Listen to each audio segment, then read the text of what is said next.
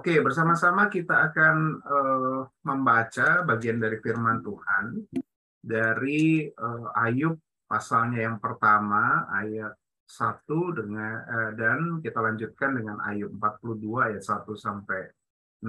Ini merupakan Ayub bagian awal dan sekaligus juga Ayub bagian akhir ya. Saya bacakan untuk kita sekalian demikian firman Tuhan.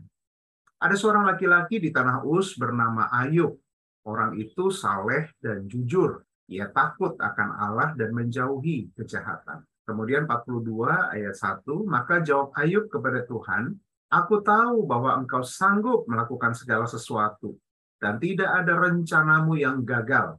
Firmanmu, siapakah dia yang menyelubungi keputusan tanpa pengetahuan? Itulah sebabnya tanpa pengertian aku telah bercerita tentang hal-hal yang sangat ajaib bagiku dan yang tidak ku ketahui. Firmanmu, dengarlah, maka akulah yang akan berfirman. Aku akan menanyai engkau supaya engkau memberitahu aku. Hanya dari kata orang saja aku mengenal, mendengar tentang engkau, tetapi sekarang mataku sendiri memandang engkau. Oleh sebab itu, aku mencabut perkataanku dan dengan menyesal aku duduk dalam debu dan abu. Demikian firman Tuhan, nah, berbahagia kita yang senantiasa rindu mengumuli firman Tuhan dan terlebih lagi tentu berbahagia kita yang juga mau melakukan firman Tuhan dan tidak puas hanya sekedar menjadi pendengar-pendengar firman saja. Nah, teman-teman yang dikasih oleh Tuhan Yesus Kristus, eh, ini menjadi gambaran dari harapan kita ya. Kita pengennya semua berjalan dengan baik di dalam kehidupan kita. Kita pengen naik pangkat, kita pengen kuliah kita lancar, kita pengen umur kita panjang, kalau kita punya usaha kita pengennya sukses gitu ya. Kemudian eh, mungkin suatu saat kita akan punya rumah sendiri atau punya kondo sendiri gitu ya. Kemudian Tuhan mengaruniakan kita kendaraan yang baik ya. Kemudian kita berkeluarga, punya anak dan semua eh, apa keadaan kita baik. Saya kira ini yang didoakan setiap anak Tuhan ya. Kita pengen agar semuanya baik-baik saja gitu, nggak ada yang uh, meleset dari rencana yang sudah kita buat. Tetapi teman-teman kenyataannya tidak selalu seperti yang kita harapkan gitu ya.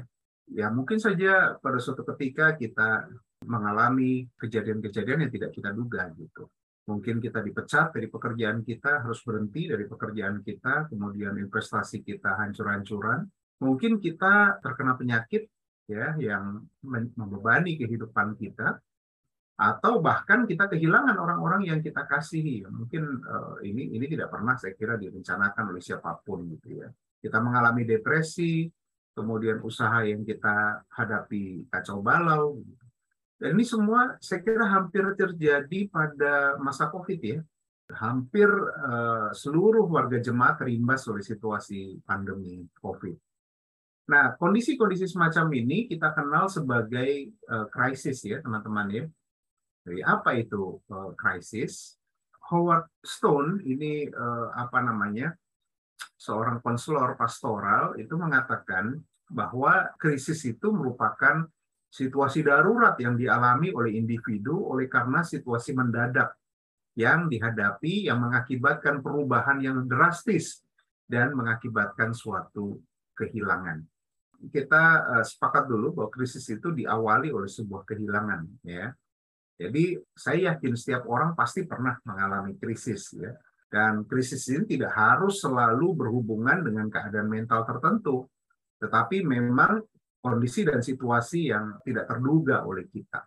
Bisa karena kehilangan kekasih, bisa karena kehilangan pekerjaan, kehilangan pendapatan, kehilangan kebebasan, kehilangan suasana hidup yang didambakan, kehilangan kenyamanan, dan berbagai hal lain ya, yang datang secara tiba-tiba.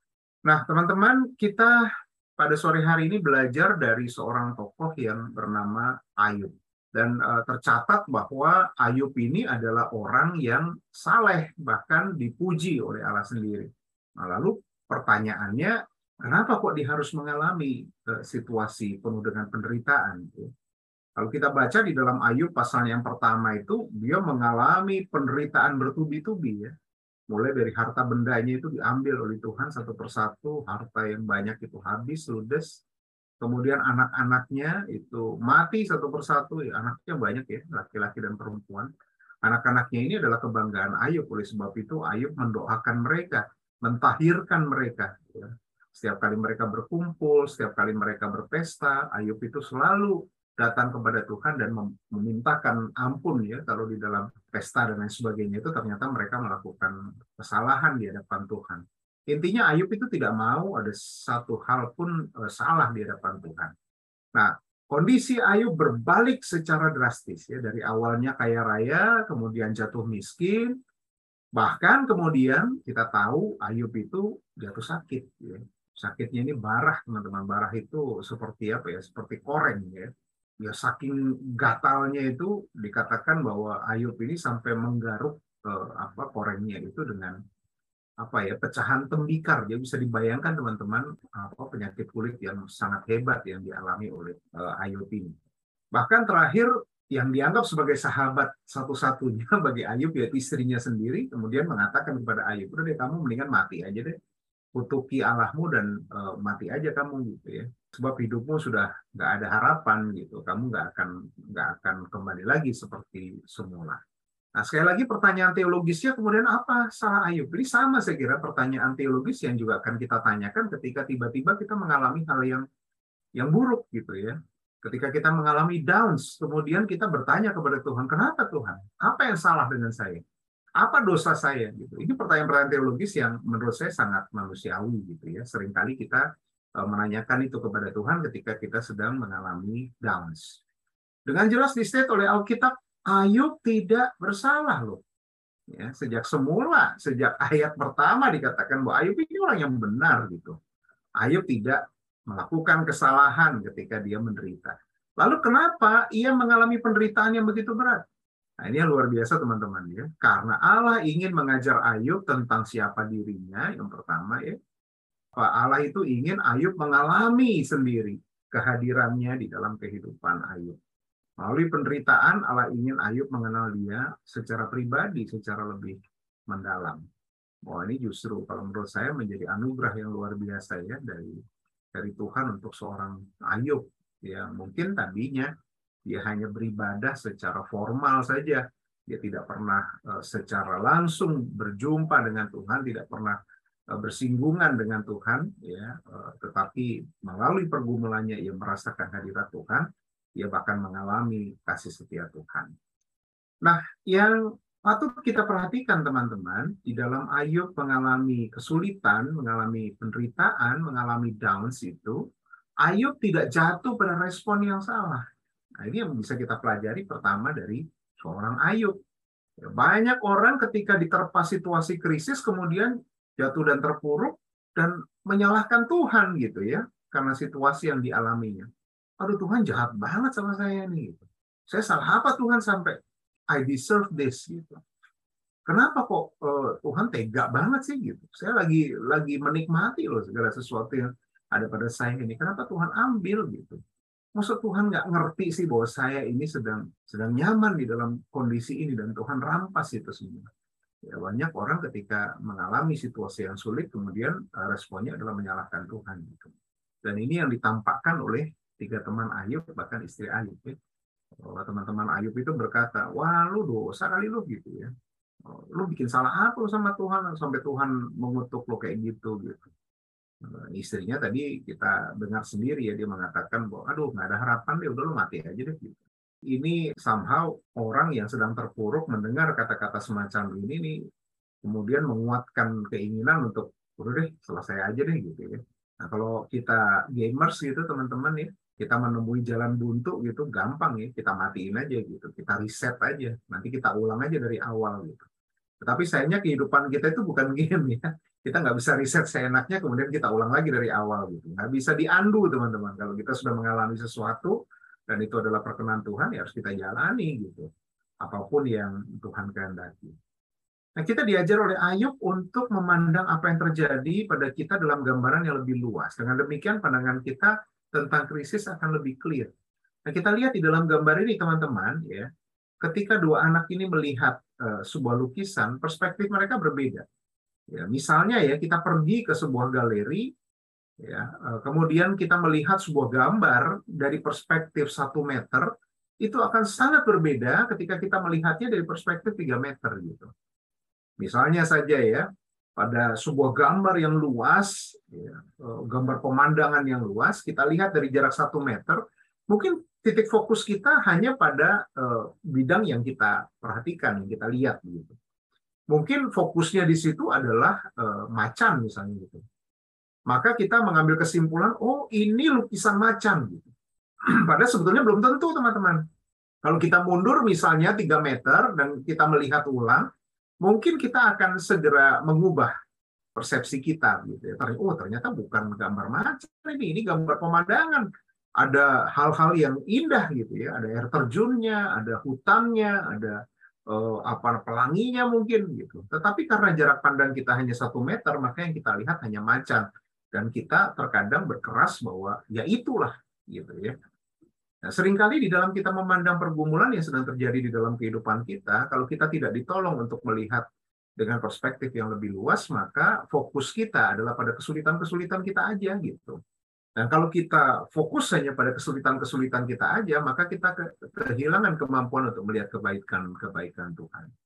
Nah, ini menjadi persoalan ya, teman-teman ya. Kalau kita hanya bisa melihat keburukan dari pergumulan yang kita alami ya kemudian kita tidak berpengharapan untuk bisa bangkit gitu. Nggak terbayang lagi akan mengalami ups tetapi mungkin akan down terus turun dan mungkin akan rock bottom gitu ya.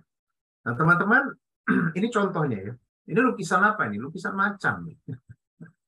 Ya kalau kita lihat begini aduh galak banget ini macan ini. Ya kayak lagi mau menerkam nih matilah kita nih sebentar lagi diterkam oleh macan. Ternyata bukan teman-teman ini bukan gambar macan, ini gambar uh, seorang perempuan yang bersandar pada macan. Dan macan ini friendly gitu. Kita nggak nggak bisa melihatnya kalau hanya melihatnya seperti ini gitu ya. Kalau kita lihatnya begini ya ini deadly gitu ya. Tetapi kalau begini ini friendly teman-teman.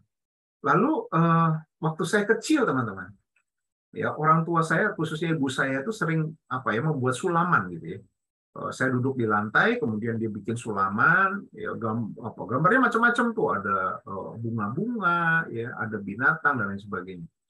Nah pernah ibu saya lagi bikin ya gambar uh, apa namanya gambar bunga, dia bikin, kemudian saya duduk di lantai, saya lihat ke atas gitu, Ma lagi ngapain sih? Gitu. Oh ini mama lagi bikin gambar bunga gitu. Kemudian karena saya lihatnya dari bawah, apa yang saya lihat berantakan tuh ya.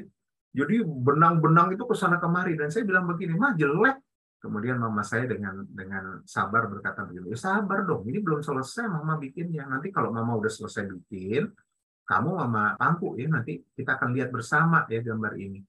Nah setelah dia selesai teman-teman, mama saya itu mengangkat saya dan kemudian mendudukkan saya di pangkuannya. Kemudian saya lihat dari atas, gambarnya beda banget ternyata. Dari atas itu gambar gambar bunga yang sangat indah gitu. Sedangkan ketika saya melihatnya dari bawah itu berantakan. Nah, ketika kita mencoba memahami pergumulan kita dari perspektif Tuhan, kita akan dicelikan, kita akan dibuka ya pikiran kita akan dibuka bahwa Tuhan itu sebetulnya punya rancangan yang yang baik gitu. Dikatakan di dalam Yeremia, ya rancanganku bukan rancanganmu loh. Kamu itu manusia terbatas yang terkadang di dalam memikirkan segala sesuatu itu mentok gitu.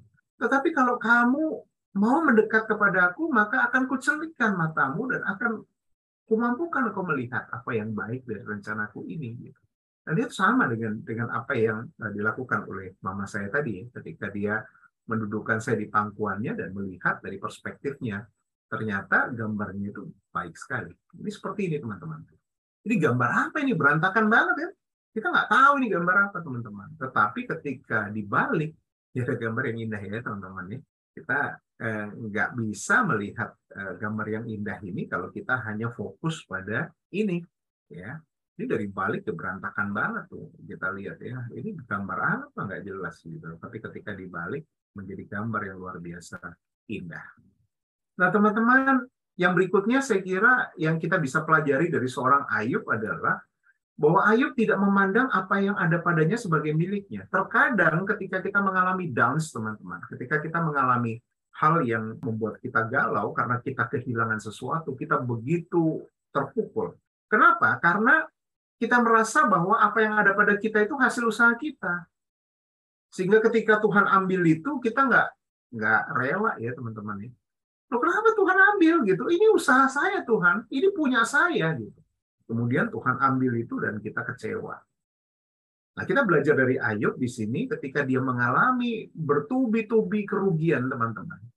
Dia terpukul, Ayub terpukul, dia depresi gitu. Tetapi, teman-teman, ya, kita mendapati kenyataan yang luar biasa dari seorang Ayub loh. Dia katakan begini di dalam pasal 1 ayat 21.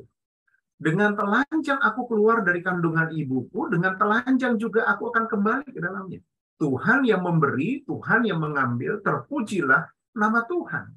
Oh, luar biasa banget ini teman-temannya. Kalau orang mengalami pergumulan, ia kehilangan sesuatu yang berharga di dalam kehidupannya, dan dia bisa berkata dengan telanjang aku keluar dari kandungan ibuku, dan dengan telanjang juga aku akan kembali ke dalamnya. Tuhan yang memberi, Tuhan yang mengambil, terpujilah nama Tuhan. Artinya, kita kehilangan apa pun yang berharga di dalam kehidupan kita, kalau Tuhan mau kembalikan kepada kita, berlipat-lipat kali ganda. Bisa, teman-teman. Jadi jangan kita uh, underestimate Tuhan ya. Kadang-kadang kita uh, merasa bahwa ini usaha gue nih Tuhan, gue udah bangun ini begitu luar biasa dari bawah sampai atas dan ketika sudah sampai di atas Tuhan ambil seenaknya aja gitu.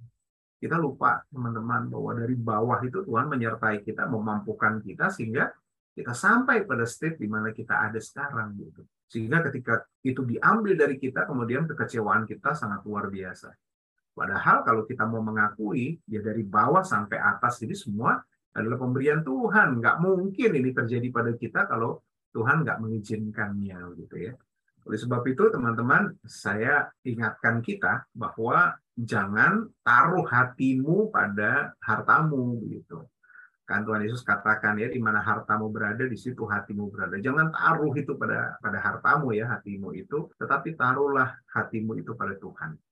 Karena Tuhan itu bisa melipat kali gandakan apa yang uh, hilang pada kita karena memang segala apa yang ada pada kita itu datangnya dari Tuhan Nah, kemudian yang berikutnya, teman-teman, kita belajar dari Ayub bahwa penderitaan membuat kita berjumpa dengan Allah.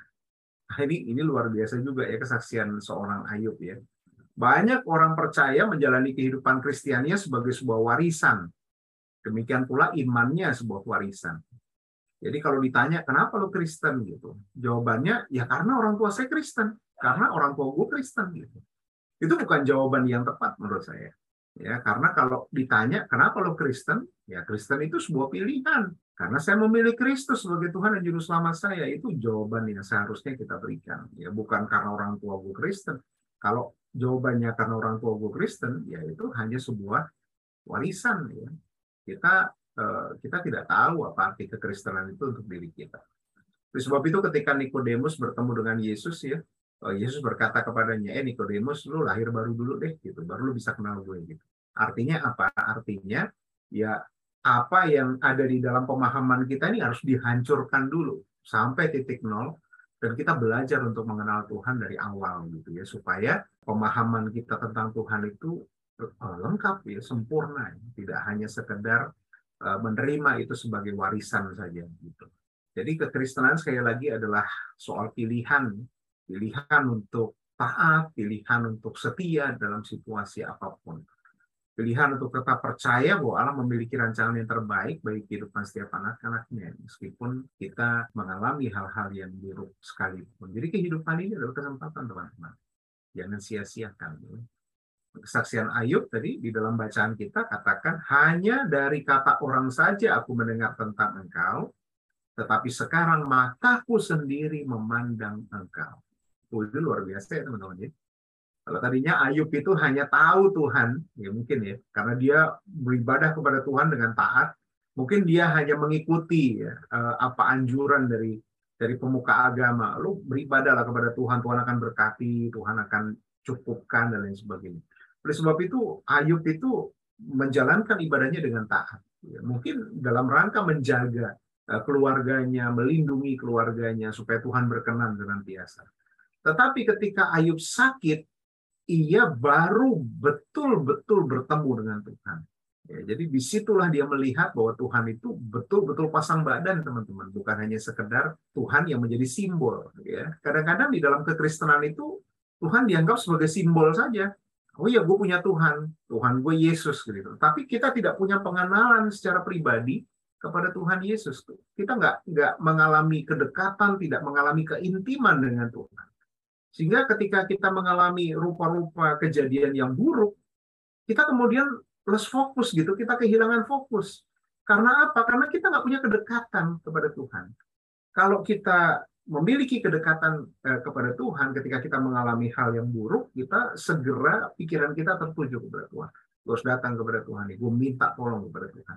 Kadang-kadang yang terjadi kan, wah, gue mesti gimana nih cari cara ya, bagaimana itu eh, apa respon manusiawi kita. Tetapi orang percaya harusnya segera terfokus pikirannya kepada Tuhan. Tuhan tuh nggak pernah ke mana-mana, teman-teman. Nah ini kalau teman-teman tahu ya, ini gambar suku Cherokee ya.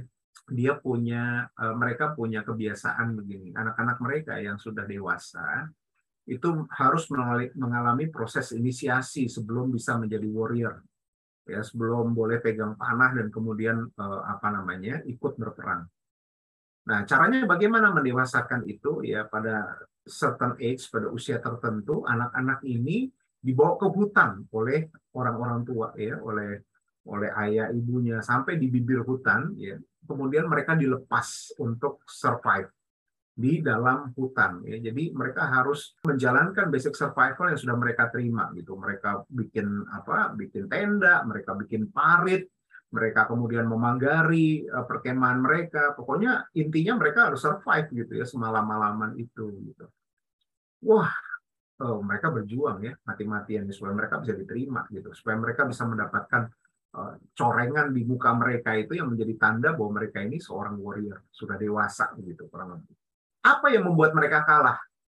Mereka merasa sendirian ya. Jadi ketika mereka merasa sendiri mereka mulai ketakutan mereka cemas ya. Kemudian mereka pelan-pelan kembali ke ke kampung lagi gitu ya. Dan ya memang di sana mereka sudah ditunggu oleh orang tua mereka. Jadi eh, anak-anak itu berguguran dan mereka kembali ke kampung tetapi kalau ada anak yang survive ada anak yang memang betul-betul tahan uh, melewati malam itu dengan tekun dengan tetap bersiaga ketika uh, matahari mulai keluar teman-teman pemandangan pertama kali yang mereka lihat adalah ayah mereka standby di dekat mereka di dalam kegelapan dengan uh, panah yang atau dengan busur yang tertarik seperti di dalam gambar ini. Jadi orang tua mereka atau ayah mereka secara khusus tidak pernah betul-betul meninggalkan mereka. Mereka jagai itu anak-anak mereka, ya karena memang yang yang mereka harapkan adalah anak mereka ini bisa bisa stay di situ, punya confident, punya kepercayaan diri bahwa mereka bisa mengalahkan segala sesuatunya dan mereka tidak sendirian gitu ya di dalam menghadapi segala sesuatu. Tuhan kita juga seperti itu ya teman-teman ya. Mungkin kadang-kadang kita nggak nggak merasakan, kemudian kita mulai takut, kita mulai cemas karena kita merasa bahwa Tuhan nggak dekat dengan kita, Tuhan nggak jaga kita. Padahal sebetulnya ya nggak pernah itu Tuhan meninggalkan kita ya sedetik pun uh, Tuhan itu selalu ada bersama-sama dengan kita dalam segala situasi kehidupan kita. Nah, teman-teman yang dikasih oleh Tuhan Yesus Kristus, ini mengingatkan saya pada sebuah cerita ya, ada sebuah cerita diceritakanlah ada seorang saudagar yang sangat kaya, dia punya dua anak ya, anak sulung dan anak bungsu, laki-laki nih dua-duanya. Kemudian saudagar yang kaya raya ini meninggal dunia dengan berbagai macam harta yang dia miliki. Nah, teman-teman, sebelum si saudagar ini meninggal, dia menitipkan sebuah kotak berisi dua bentuk cincin jadi ketika dia meninggal, eh, si sulung dan si bungsu itu membuka kotak itu, isinya cincin berlian itu yang ya eh, terlihat karena kinclong banget begitu ya, kalau menyala terang, matanya besar sekali. Dan kemudian cincin yang kedua adalah cincin perunggu. Nah kemudian cincin berlian langsung disambar sama sang kakak. Dek, ini kelihatannya ayah ingin supaya cincin ini eh, dijaga deh oleh orang yang sudah dewasa gitu ya. Aku pegang ini deh supaya tidak jatuh ke tangan pihak lain ya. Aku jaga cincin permata ini ya supaya harta ayah yang tinggalkan kepada kita tidak tidak hilang gitu. Kemudian dipeganglah cincin itu oleh si sulung. Nah kemudian si bungsu ya nggak ada pilihan buat gue ya udahlah cincin yang perunggu ini diambil gitu ya kemudian dipakai sama si adik ini nah si adik ini penasaran gitu ya. Ayah seorang saudagar yang begitu kaya berhasil di dalam kehidupannya ngapain disimpan cincin kayak gini gitu? Dia curiga ya. Apa nih khasiat dari cincin? Jangan-jangan cincin bertuah gitu ya. Kemudian dia dia buka cincin itu ya kemudian dia lihat ya. Ternyata di dalam tuh ada engravingnya teman-teman ya. Ada ada ukirannya. Dan di situ tulisannya this too shall pass. Oh, luar biasa. Nah, dia dia belajar dari kata-kata itu, teman-teman. Ya. Si sulung itu wah hidup di dalam foya-foya ya karena dia punya harta yang luar biasa banyak gitu. Hidupnya seakan tidak ada hari esok, dihabiskan segala uh, harta ayahnya, dihambur-hamburkan. Lalu habislah harta ayahnya, dia jatuh dalam penderitaan dan kemudian sakit ya dia nggak bisa apa-apa lagi ya sudah habis semua miliknya nah si si adik ini dia mendapatkan hikmat dari cincin ini gitu ya yang terjemahan bebasnya mengatakan ini pun akan berlalu gitu ketika dia mengalami panen yang besar ketika ia mengalami ups yang luar biasa dia berpikiran begini ah ini juga akan berlalu gitu ya saya nggak boleh sembarangan menggunakan ini semua karena segala sesuatu itu ada waktunya. Ya, mungkin sekarang saya sedang ups, tapi nanti mungkin saya juga akan mengalami down. Oleh sebab itu, saya nggak usah terlalu euforia ya. Saya hidupi aja uh, sebagaimana adanya, uh, sesuai dengan kemampuan saya. Toh nanti pada saatnya uh, saya juga akan mengalami hal yang buruk di dalam kehidupan saya. Demikian pula ketika dia mengalami panennya gagal, mengalami kemelaratan yang luar biasa, dia kemudian berpikir juga begini, ah ini juga akan berlalu ini nggak nggak akan untuk selama lamanya. Suatu saat saya akan juga mengalami ups. Oleh sebab itu saya nggak perlu down, saya nggak perlu putus asa, saya nggak perlu kehilangan harapan. Suatu saat Tuhan akan mengangkat saya kembali. Oh ini menjadi hikmat yang luar biasa teman-teman ya. Ini yang membuat si Andi itu kemudian survive melewati segala situasi di dalam kehidupannya.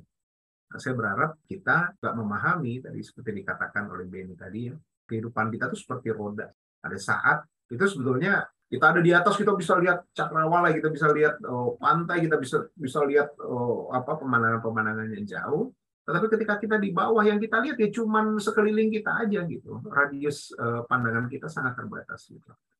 Tetapi kondisi ini tidak untuk selama lamanya ada saatnya di mana kita di atas nanti ada saatnya di mana kita di bawah. Kita nggak perlu mengambil respon yang terlalu terlalu berlebihan karena ketika kita lebih kita disertai Tuhan, ketika kita kurang, kita juga disertai Tuhan. Kenyataan itu tidak pernah berubah di dalam kehidupan kita. Jadi sebab itu saya menggambarkan ups and di dalam kehidupan kita itu ya seperti ini ya, seperti naik roller coaster ini teman-teman. Ketika tek tek tek tek tek tek tek tek naik ke atas kita excited gitu ya. Ketika wuh turun ke bawah itu rasanya kayak aduh luar biasa gitu. Tetapi Mazmur 121 mengatakan begini teman-teman. Nyanyian siarah, aku melayangkan mataku ke gunung-gunung. Dari manakah akan datang pertolonganku? Pertolonganku ialah dari Tuhan yang menjadikan langit dan bumi. Saya ceritakan dulu uh, apa konteksnya teman-teman ya. Nyanyian siarah.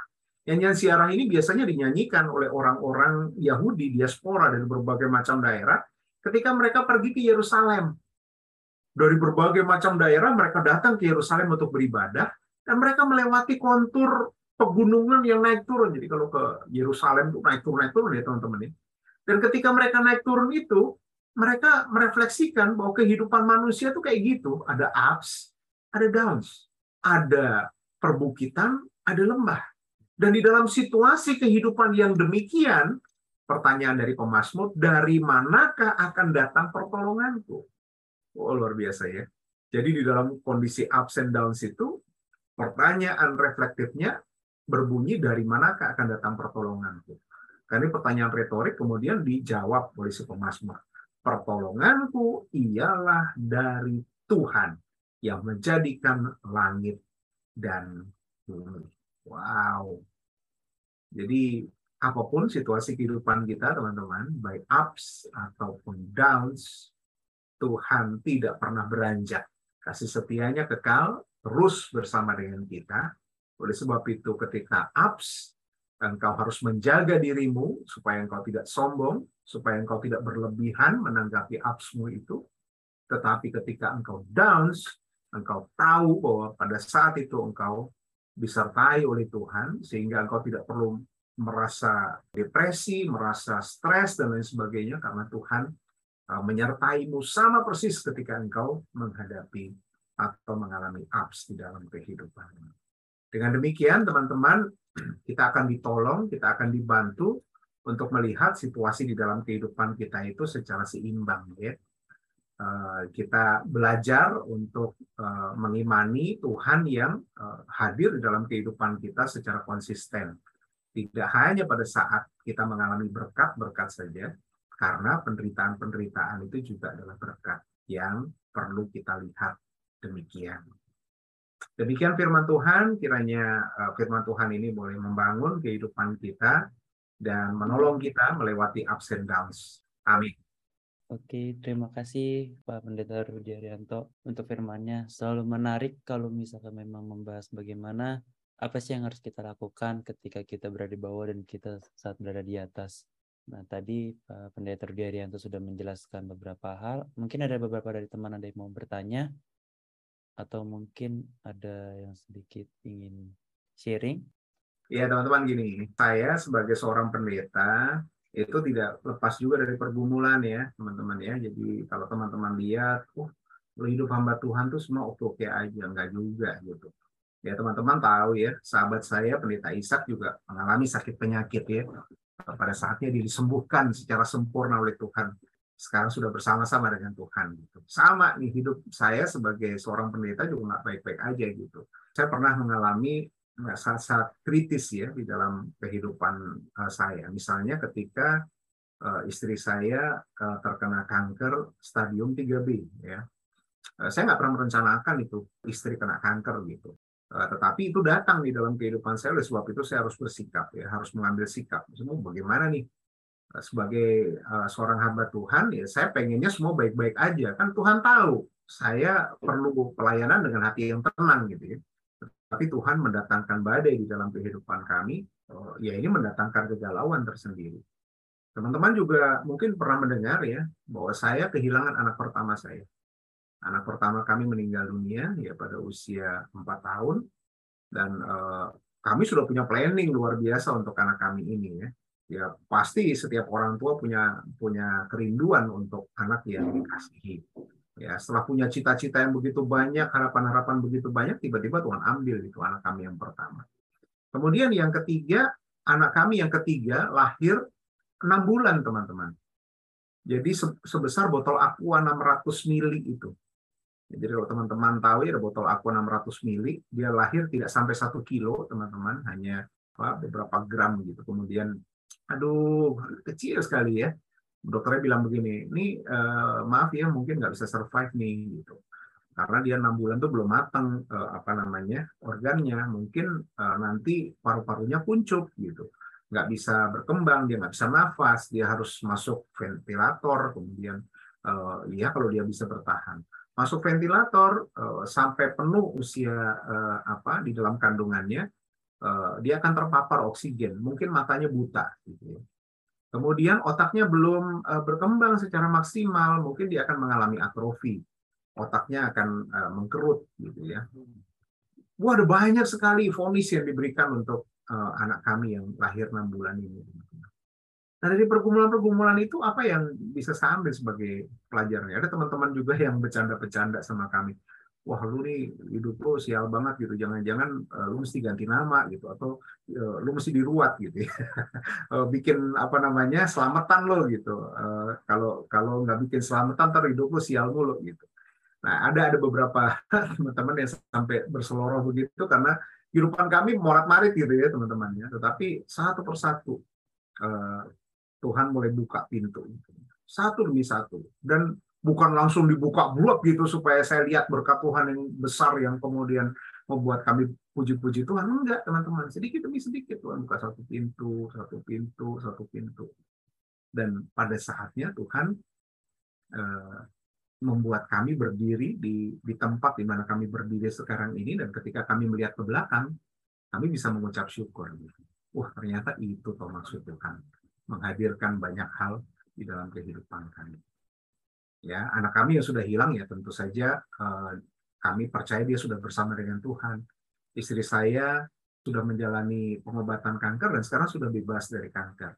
Dan anak saya yang berusia enam bulan itu ketika lahir ternyata nangisnya kencang sekali, artinya jantungnya sehat, paru-parunya sehat, dan sekarang dia uh, sudah uh, sekolah di penabur uh, eh, SMP teman-teman dan sekarang bolak-balik menjadi juara kelas. Jadi nggak uh, ada yang apa ya nggak ada yang mustahil buat Tuhan gitu. Jadi kalau kita mengalami downs jangan kemudian langsung kita aduh Tuhan begitu amat sih udah deh gue gue kayaknya nggak bisa bangkit lagi. Loh Tuhan mungkin sedang apa ya sedang menemani mau melewati masa-masa ini supaya engkau mendapatkan hal yang yang lebih besar di dalam hidup.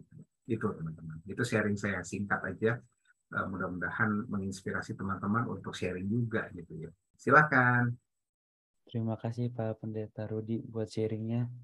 Aku sampai sebenarnya masih speechless nih mendengar cerita dari pendeta. Beberapa kali dari tadi sebenarnya aku tuh dan mendengar ceritanya.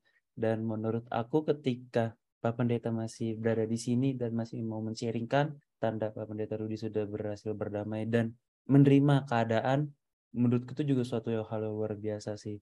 Karena nggak semua orang pun nggak berani menceritakan hal seperti ini kan Pak apalagi terkadang banyak dari kita yang apalagi misalkan kayak motivator itu sering kali juga terkadang menutupi keburukan keburukan apa yang dia alami gitu. Karena bahwa dia menunjukkan image yang baik. Tapi Pak Pendeta berani mau untuk sharing aku bersyukur juga dan semoga teman-teman juga dikuatkan akan dari sharing yang diberikan oleh Pak Rudi. Aku masih agak merinding sebenarnya nih. Ada lagi kah mungkin teman-teman yang mungkin ingin bertanya atau mau sharing? Nah, ini kalau saya mau apa ya refleksi diri Pak Pendeta jadi saat kita salah mendefinisikan kebahagiaan, mungkin kita juga akan salah bersikap terhadap hubungan kita dengan Tuhan. Eh, contoh-contoh yang hidup naik turun tadi cukup keren, tapi apa yang akan terjadi kalau dari lahir sampai mati, seseorang itu tetap dari kacamata kita miskin, Pak Pendeta. Rumahnya begitu-begitu saja, ke kantor masih naik motor, jadi yang disebut dengan hidup di atas dan di bawah bagi kacamata kita sekarang ini dia di bawah terus. Tapi ada juga yang bilang bahwa kita nggak bisa bilang hidup naik turun itu dari apa yang kita lihat, Pak Pendeta. Jadi belum tentu yang katanya sedang naik itu yang mobilnya lagi bagus-bagusnya, atau yang jabatannya lagi bagus-bagusnya, atau yang sehat-sehat terus. Jadi saya pada kesimpulan saya juga sering usia saya juga udah 50, naik turun seperti yang tadi juga bolak-balik saya rasakan. Kalau kata orang Arab, menjada wajada Pak Pendeta, jatuh tujuh kali harus delapan kali bangun. Tapi di balik semua itu ternyata apa yang saya ambil adalah saat kita bisa menerima apa pun kondisinya, itulah sebenarnya kita sudah menang atas diri kita sendiri. Jadi saat saya berhasil walaupun tidak punya uang tapi bahagia saat ke gereja, itu adalah titik di mana roda yang tadi dibilang biang lala itu sedang ada di atas. Jadi bukan karena tidak punya uang artinya biang lala saya di bawah. Jadi kalau buat saya harus selesai dengan diri kita, punya nggak punya uang harus bahagia seperti Ayub. Cuman contoh Ayub yang buat saya agak, jadi kalau bahagia itu artinya banyak rumah, kaya raya. Tapi saya juga melihat bahwa banyak orang miskin, bukan miskin, orang yang berkehidupan cukup, hidupnya sangat bahagia. Jadi hati-hati kalau menurut saya mendefinisikan kebahagiaan selalu dengan eh, apa yang tampak di fisik. Saya kira begitu Pak Pendeta dan rekan-rekan. Setuju Pak, luar biasa ini sharing. Saya hanya bisa bilang bahwa setiap kita punya salib dan kita kita nggak bisa ngejudge ya salib setiap kita gitu. Artinya eh, nggak bisa kita bilang, oh salib lu enak ya, salib lu enteng gitu. Kita nggak pernah tahu ya ya. Setiap kita tuh punya salib yang memang harus kita panggul. Yesus itu bilang pikulah salibmu. Jadi bukan pikul salib Yesus, kalau pikul salib Yesus matilah kita gitu. Salib kita gitu yang harus kita pikul setiap hari dan itu sesuatu yang berat memang harus kita pikul. Dan itu harus kita pikul di dalam kesetiaan gitu. Ya, tidak ada seorang pun yang bisa mengatakan lo enak atau oh berat banget ya lu ya gitu karena setiap kita diberi kapasitas oleh Tuhan untuk memikul salib yang memang dikaruniakan oleh Tuhan kepada kita itu aja sih yang ingin saya tambahkan untuk melengkapi apa yang tadi disampaikan Pak Omay. Aku juga mau sharing sedikit lagi tambahan. Mungkin karena tadi teman-teman ada beberapa yang sudah mendapatkan poinnya. Aku mau menambahkan sharing sedikit lagi juga mengenai yang dari Pak Boma sharing sih. Beberapa hari ini di TikTok dan di Twitter tuh muncul berita yang soal ada tukang Gojek yang berhasil menabung dan membeli sepatu basket Stephen Curry. Ah, aku nggak tahu bacanya. Kayaknya sih itu ya Stephen Curry itu. Nah, apakah kondisinya dia sedang ups karena memang kondisi keekonomiannya naik? Kayaknya sih enggak ya. Bahkan dia bahkan cenderung mengeluarkan duit gitu. Tapi dia berhasil mendapatkan kebahagiaannya dia. Dia berada di ups karena dia berhasil mendapatkan apa yang dia inginkan yaitu barang atau sepatu yang mungkin nggak langsung dipakai sama Stephen Curry-nya, mungkin sejenis. Tapi dia tahu ada value-nya itu dan kebahagiaan itu yang dia sharingkan. Dan ketika dia berhasil men-sharingkan kebahagiaannya itu, ternyata baik lagi dia mendapatkan berkat-berkat yang berlebihan kayak misalkan dia tiba-tiba dikontak sama Under Armour yang merupakan sponsor sepatunya itulah sama Gojek dan tiba-tiba juga ada dapat tambahan duit lah yang dari salah satu kalau nggak salah si BRI ya. Ternyata yang dia lakukan lagi adalah membagikan kebahagiaan itu kepada temannya yang ternyata sepatunya itu udah rusak karena sudah dipakai lama gitu dan kebahagiaannya itu di-sharingkan sehingga orang-orang tuh jadi ups lagi gitu loh. Nah, banyak orang punya definisi kebahagiaan yang masing-masing sih memang tidak bisa dibandingin dengan ketika mungkin dia jadi ekonominya full naik dia jadi terasa ups tapi juga ketika memang ada satu momen bisa membuat dia bisa jadi karena upside karena dia lagi bahagia itu dia bisa bekerja lebih baik dan juga dalam kehidupan menjalani hari-harinya dia menjadi sukacita. Sama seperti mungkin Pak Buma tadi sharing ketika dia bisa mendatang ke pendeta dengan sukacita eh ke gereja dengan sukacita itu pun sudah menjadi kebaik upside tersendiri gitu. Nah dan kembali lagi bahwa salib masing-masing orang itu beda-beda gitu. Wah ini aku tertampar banget karena jujur aja baru mengalami cerita dari teman yang aku merasa kayaknya itu tidak terlalu berat ya permasalahannya. Aku tidak meremehkan, tidak berniat meremehkan, tapi kayaknya aku dalam hatiku kayak uh, aku tidak mau itu menjadi beban pikiran temanku lagi. Tapi ternyata baik lagi, memang mungkin itu adalah salibnya dia gitu yang dalam pengertianku mungkin ini yang harus dia hadapin yaitu salibnya dia. Aku sebagai temannya bisa membantunya hanya dalam doa dan sekedar sharing-sharing atau misalkan bercerita kalau ketika dia berkeluh kesah seperti itu sih. Atau mungkin juga bisa memberikan bantuan secara fisik sih. Gitu. Ben kamu juga jangan lupa bahwa netizen yang maha kuasa itu menghakimi juga gitu kan. Aduh.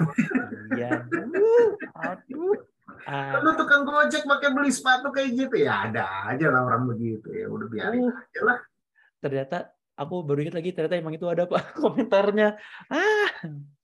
Mungkin teman-teman yang datang ke Pesta Pora mengingat kata-kata Vincent Yoi, lagu kesukaannya dari Kus Plus yaitu Hati Senang Walau Tak Ada Uang.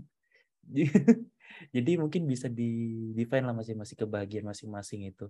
Dan jangan menganggap remeh salib orang juga. Jadi downsnya orang-orang jangan dianggap remeh kita sebagai teman, sebagai sesama juga bisa membantu. Dan aku mau mensamari sedikit, aku mau men mengingatkan kembali sedikit yaitu soal adanya diawali oleh kata kita harus mengenai yang katanya krisis itu. Krisis itu sendiri merupakan situasi darurat yang dialami oleh individu karena situasi mendadak yang dihadapi. Kalimat kata mendadak ini kayaknya kita harus notes karena kita nggak ada yang tahu itu kapan dan uh, dan itu tidak direncanakan. Yang mengakibatkan adanya perubahan yang drastis dan menyebabkan kehilangan ini juga sepertinya harus dinos yaitu kehilangan. Kehilangannya itu apa? Ya kita teman-teman mungkin bisa mendefinisikan sendiri. Dan jangan lupa bahwa ini juga harus dia akan dialami oleh setiap orang. Bahkan karakter tokoh-tokoh yang kita pun mengalami. Pada hari ini kita membahas dari satu sisi yaitu Ayub yang bahkan ketika di mendapatkan krisisnya itu banyak orang yang bilang kayak aku sendiri mengalami apa mempunyai prinsip yaitu karma gitu. Kalau dilihat dari kalimat ini Ayub lagi nggak ada di kondisi karma gitu. Karena kan ketika ada orang mungkin lu dari perbuatan-perbuatan yang kemarin jahat gitu. Tapi Ayub ini saleh gitu kalau dari kalimat ini. Bahkan sampai mendapat pujian dari Allah. Tapi Tuhan membuat kondisinya berbalik. Ia mengalami penderitaan yang membuat dia banyak kehilangan baik dari itu harta dan juga keluarga dan sebagainya.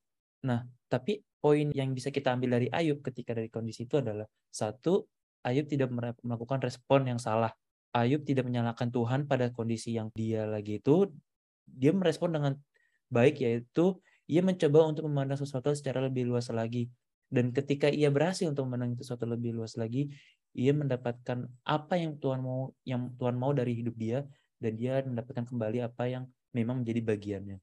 Lalu poin berikutnya yang dilakukan oleh Ayub adalah Ayub tidak memandang apa yang ada padanya sebagai miliknya. Menurutku ini poin yang bisa dipakai pada saat kita lagi berada, berada di atas ataupun berada di bawah. Ada kecenderungan ketika kita lagi di atas itu kita tuh lupa untuk uh, bagaimana kita harus berbagi sih gitu. Dan menurutku kesulitan itu didapatkan karena baik lagi kita merasa ah aku ingin self reward dulu gitu. Apakah salah? Enggak, menurut aku sih enggak ada salahnya sih. Tapi baik lagi ketika apa yang sudah kita dapatkan selama ini ketika kita diingatkan bahwa yang kita dapat itu adalah miliknya, yaitu Tuhan, tidak ada kesulitan bagi kita seharusnya untuk berbagi sih kepada teman-teman mungkin yang membutuhkan, sekitar kita yang membutuhkan. Tapi pun ketika kita mengalami down itu, ketika kita kehilangan itu, kita akan terasa lebih, akan terasa kehilangan lah itu. Bagaimanapun itu, bagaimanapun itu pasti akan terasa. Tapi kita bisa lebih jernih dalam bertindak karena baik lagi kita tidak terlalu tergantung dengan barang-barang apa yang sudah kita miliki gitu loh. Tapi kita diingatkan selalu bahwa apa yang kita punya itu pada masa itu adalah yaitu milik Tuhan. Dan yaitu poin yang sama yang tadi sudah saya bilang lagi, penderitaan itu membuat kita berjumpa dengan Allah. Seperti kalimat Yakub yang bilang, hanya dari kata orang aku mendengar tentang engkau. Tetapi sekarang, sekarang setelah melewati penderitaan yang sudah ia alami, mataku sendiri memandang engkau di sini ada konotasi bahwa Ayub sendiri sudah semakin dekat dengan Tuhan. Dan mungkin dengan penderitaan yang ia alami, dia semakin dekat dengan Tuhan. Dan kita juga sebagai anak-anak Tuhan, ketika kita sudah berhasil melalui penderitaan yang kita alami, ataupun mungkin sedang kita berada di atas, kita tuh harus melihat bahwa ada maksud Tuhan yaitu dia ingin kita dekat kepadanya. Sehingga kita diharapkan seperti Ayub yaitu memandang sendiri engkau. Itu saja dari saya. Oke,